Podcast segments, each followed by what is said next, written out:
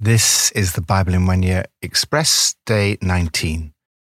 The most valuable thing in the world. Raj was one of six children born into a wealthy Brahmin family, the highest caste in the Indian caste system. At the age of 23, Raj encountered Jesus. His family disinherited him. They cut him off. As far as they were concerned, he was dead. They even held a funeral service for him. Neither his parents nor his brothers and sisters have ever spoken to him again. For several weeks, he wandered around the streets of Bangalore. He had virtually no food to eat. He walked all day and slept in the park at night. He started a new life. He began to speak about his newfound faith. Through him, many other people encountered Jesus. For several years, he was the national director of Alpha in India. He says that he's had a blessed life and that God has more than compensated for his losses. Although he left everything, in Jesus Christ he found the pearl of great value. Relationships are our most valuable possession, but there is one special relationship for which you were created. This is the most valuable pearl of all. It's worth selling everything in order to get hold of it. From Psalm 11 In the Lord I take refuge, for the Lord is righteous. He loves justice. The upright will see his face. The intimate presence of God even at the most difficult time of your life, you can experience the intimate presence of God. David was in a crisis. He was advised to run away and hide in the mountains. His response was to say, I've already run for dear life straight to the arms of God, so why would I run away now? David starts by saying, In the Lord I take refuge. He also finishes by focusing on a relationship with God, with the promise that the upright will see his face. David uses metaphorical language to paint a picture of the intimate presence of the Lord. His experience and desire for a relationship with God brackets the beginning and end of the psalm.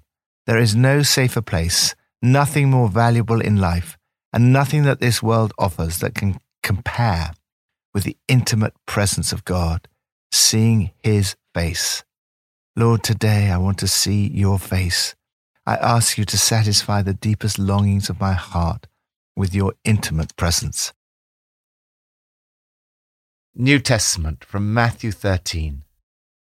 His disciples came to him and said, Explain to us the parable of the weeds in the field.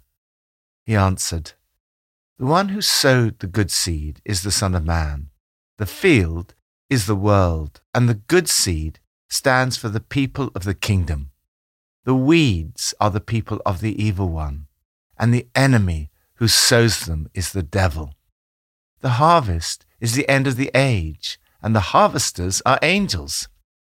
As the weeds are pulled up and burned in the fire, so it will be at the end of the age.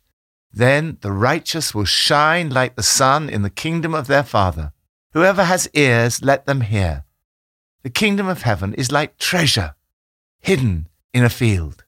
When a man found it, he hid it again, and then in his joy went and sold all he had and bought that field.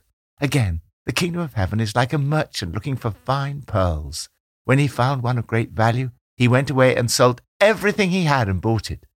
Once again, the kingdom of heaven is like a net that was let down into the lake and caught all kinds of fish. When it was full, the fishermen pulled it up on shore. Then they sat down and collected the good fish in baskets and threw the bad away. This is how it will be at the end of the age. Knowing God's Son. Some people are desperately searching and then find Jesus. Others, like me, almost stumble into finding him. But once you've found the treasure, it's worth giving up everything else. In between the parable of the weeds and the parable of the net, Jesus tells two very short parables about discovering the kingdom. The only difference between the two is that in one case, the person was actively searching, and the other, he seemed to stumble across it. In both, there is something of enormous value, treasure, fine pearls. In both cases, it was worth selling everything to get it. This is where true joy, real treasure, and great value are to be found. The kingdom of heaven is all about knowing the King it's all about Jesus and how you respond to him. How everyone responds to Jesus really matters both for this life and beyond. When you consider all the evil in the world, do you ever wonder why God does not deal with it straight away and get rid of it? In the parable of the weeds, the servant wants to pull up the weeds, but his master refuses. A judgment will come.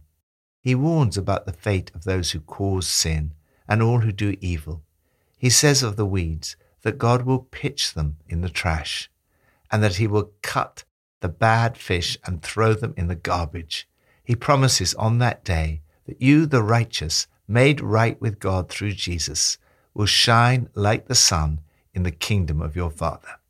It is your relationship with God that causes you to shine, and it means that one day you will shine like the sun in the kingdom of God. But God won't allow the destruction of all that is evil yet. He wants to gather all the wheat into his barn. He deliberately allows a delay until the end of the age so that more people have time to respond to the good news about Jesus. Lord, thank you that a relationship with you is the pearl of great value. Keep me close to you and help me to avoid anything that draws me away from our relationship. Old Testament from Genesis 38 and 39. As she was being brought out, she sent a message to her father in law I am pregnant by the man who owns these, she said. Judah recognized them and said, She is more righteous than I. So, Potiphar left everything he had in Joseph's care. Now Joseph was well built and handsome, and after a while his master's wife took notice of Joseph and said, Come to bed with me. But he refused. One day she caught him by his cloak and said, Come to bed with me. But he left his cloak in her hand and ran out of the house.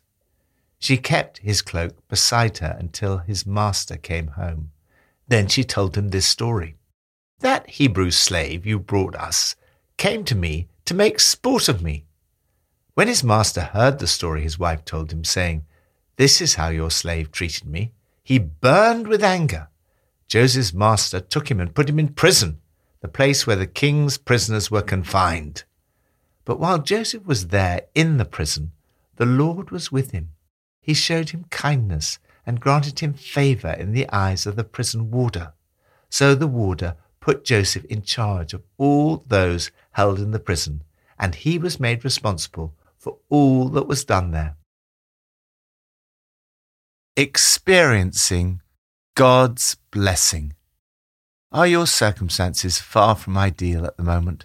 Do you feel confined by them? Do you wish you were in a different job, a different place, or a different relationship? Whatever your circumstances, this passage shows that if you stay faithful to God, you can experience His presence, His favor, and His blessing right where you are. We see here a contrast between Judah's unfaithfulness and hypocrisy and Joseph's faithfulness when faced with sexual temptation. Judah, vulnerable after the death of his wife, fell into sin. His own daughter in law, Tamar, posed as a prostitute, and he slept with her. As a pledge, he left his seal and its cord and a staff. She became pregnant by him. When he heard that his daughter in law was guilty of prostitution and as a result had become pregnant, Judah said, Bring her out and have her burned to death. She then produced what he'd left behind the seal and cord and staff. Judah was caught out. He realized his own hypocrisy and sin. The grace of God is extraordinary. Perez, one of the sons born as a result of this incident, is listed in the genealogy of Jesus. In his grace, God takes what the devil intended for evil and uses it for good. Judah's sin is contrasted with Joseph's righteousness. The Lord was with Joseph and he prospered. Potiphar, who saw that the Lord was with him and had given him success in everything he did, put him in charge of his entire household. As a result, the Lord blessed his household. The expression, the Lord was with Joseph appears four times in this passage. However, the fact that the Lord is with you does not stop you facing temptation. Joseph faced great temptation. Potiphar's wife tried to entice him to come to bed with her. He absolutely refused. He saw that giving in to this temptation would be a sin against God and against his employer, Potiphar. How could I violate his trust and sin against God? Not only did he refuse to go to bed with her, he refused even to be anywhere near that temptation. Joseph shows us a great example of how to deal with temptation. The best way to resist temptation is to flee from it. If you're facing great temptation, take radical action. Like Joseph, run from it. Potiphar's wife grabbed Joseph by his cloak and said again, Come to bed with me. But he left his cloak in her hand and ran out of the house. Look at the contrast with Judah. Judah left his seal, cord, and staff in Tamar's hands. It was evidence of his guilt. Joseph left his cloak in Potiphar's wife's hand. She used it to prove his guilt, although in fact it was evidence of his innocence. In spite of the fact that the Lord was with Joseph, having resisted temptation, he then suffered terrible injustice and ended up confined in prison. He lost his liberty, but not his freedom. Even in prison, the Lord was with him. He showed him kindness and granted him favor in the eyes of the prison warden. The head jailer put Joseph in charge of all the prisoners. He ended up managing the whole operation because the Lord was with Joseph and gave him success in whatever he did. Your circumstances may not be ideal. You may feel like you're in prison, literally in prison, or confined like a prisoner in your job, a health issue, a difficult relationship, or other circumstances. Yet, in the midst of all this, if you stay faithful to God, you can experience His presence with you, His favor in the sight of others, and His blessing on your life. This is the pearl of great value. This is the most valuable thing in the world. Lord, thank you that even when things seem to go wrong and there are trials and temptations, I can know that you are with me and experience your blessing on my life. Pippa adds, You can't keep a good person down. God was with Joseph, even when everything went wrong. He didn't necessarily rescue him from it, but he did use it for good. God was working on Joseph's character. It was all part of his preparation.